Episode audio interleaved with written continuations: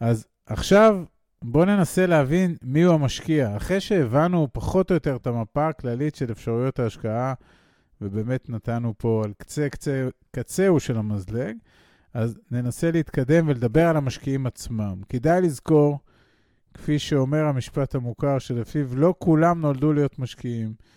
בנוסף, רוב האנשים, גם אלה שלא נולדו להיות משקיעים וגם אלה שהמציאות הוכיחה שכן הפכו למשקיעים לבסוף, התחנכו באופן מאוד מסוים בכל הנוגע לכסף בכלל ולהשקעות בפרט. זה עולם זר ומסוכן שעדיף להישמר מפניו ולשמור על מה שיש אם יש. זה החינוך שרוב האנשים שאנחנו מכירים, כולל אנחנו, זה החינוך שבצילו חיינו. עולם זר, עולם מסוכן, ועדיף להתרחק ממנו.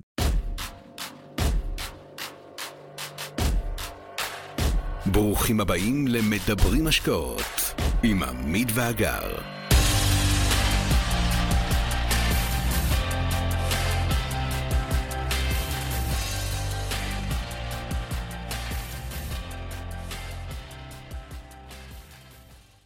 התפיסה החינוכית הזאת, שמושרשת טוב טוב בתודעה של רובנו, לא ממש מאפשרת לקפוץ למים, לא רק למים העמוקים, אלא אף לרדודים. תודעת הפחד וזהירות היתר הזו מייצרת תחושות שליליות וחוסר אמון בעולם ההשקעות, או במילים אחרות, היא פשוט חוסמת התפתחות וצמיחה.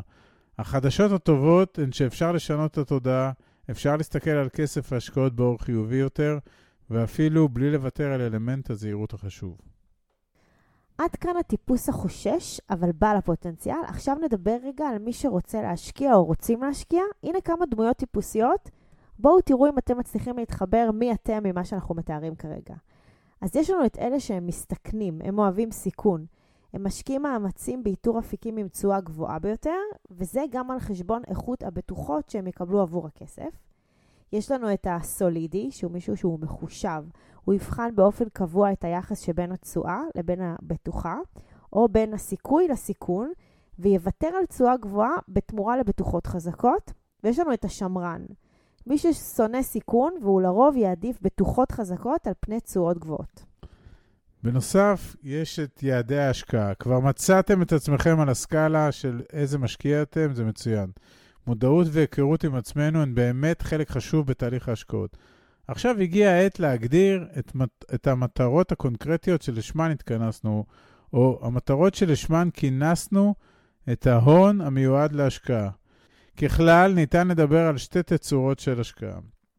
האחת היא מהלך שתכליתו להגדיל את ההון העצמי שלנו. הכסף יצא לעבוד עבורנו ויגדיל את עצמו בריבית דריבית כזאת או אחרת, ובעיקר באמצעות עליית ערך של הנכס שבו הוא יושקע, ולעיתים גם בתזרים שיחזור הביתה נוכל לנצל לטובת השקעות חוזרות והגדלת ההון. זה היה אחד. והאופציה השנייה, או תצורה השנייה, היא מהלך שתכליתו לייצר תזרים מזומנים. בהשקעה כזו, הריבית שנקבל באופן תקופתי תוכל לשמש אותנו למימון ההוצאות השוטפות שלנו, או ההוצאות המפנקות יותר שלנו, מה שנקרא לייפסטייל.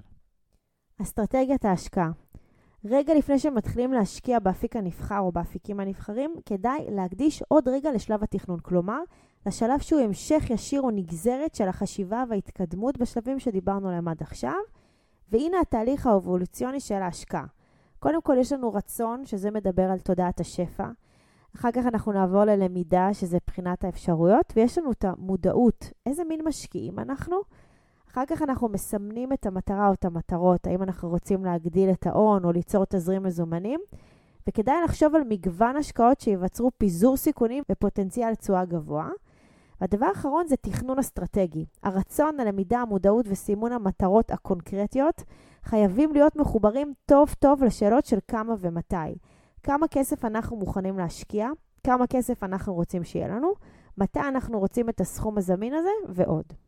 אז מהי אסטרטגיית ההשקעות שלנו, וזה ממש בקצרה, כמובן שכל החומר שלנו אה, מופיע ב, במלואו באתר שלנו, גם במאמרים וגם בפודקאסטים.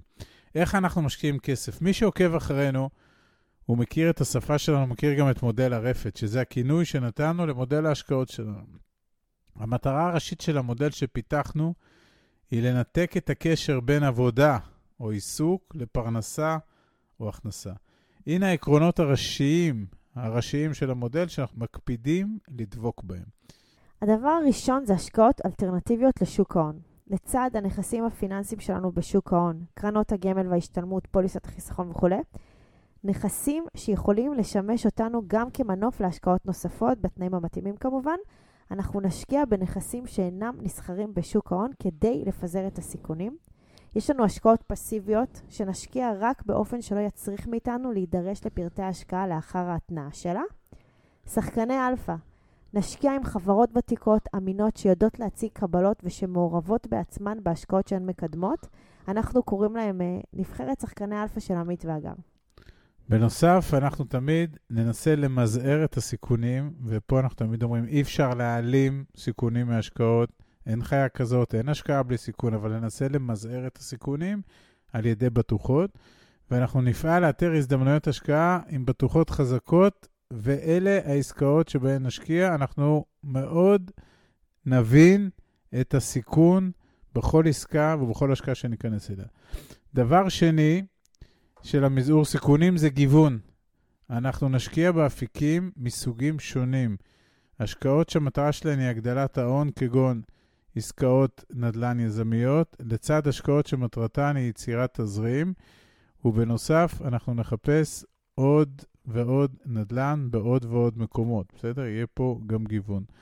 האלמנט הנוסף של מזעור הסיכונים זה פיזור גם בין שחקני אלפא שבחרנו, אז אנחנו נקפיד שלא להשקיע יותר מ-20% מההון שלנו אצל גורם אחד, מוצלח ככל שיהיה, וגם פיזור בין תחומי השקעה. כלומר, אנחנו מאוד אוהבים נדל"ן, אבל אנחנו תמיד נבחן את המציאות בעולם של תרחישי קיצון שנדל"ן כופה או נדל"ן עובר משבר מאוד מאוד גדול, כפי שכבר היה בעבר, ואכן אנחנו נחפש עוד אה, צורות ועוד אפיקי השקעה שהם בקורלציה נמוכה ככל האפשר לנדל"ן, כדי שלא נישאר, מה שנקרא, אה, בלי שום נכסים מניבים בתקופות קשות. ואז נלך על כל מיני אה, קרנות חוב, ונלך על, על מכשירים דיגיטליים, ונלך אולי על אנרגיות מתחדשות, ונחפש כל הזמן דברים, או קרנות משפטיות, נחפש דברים שהם גם בקורלציה נמוכה לשוק ההון,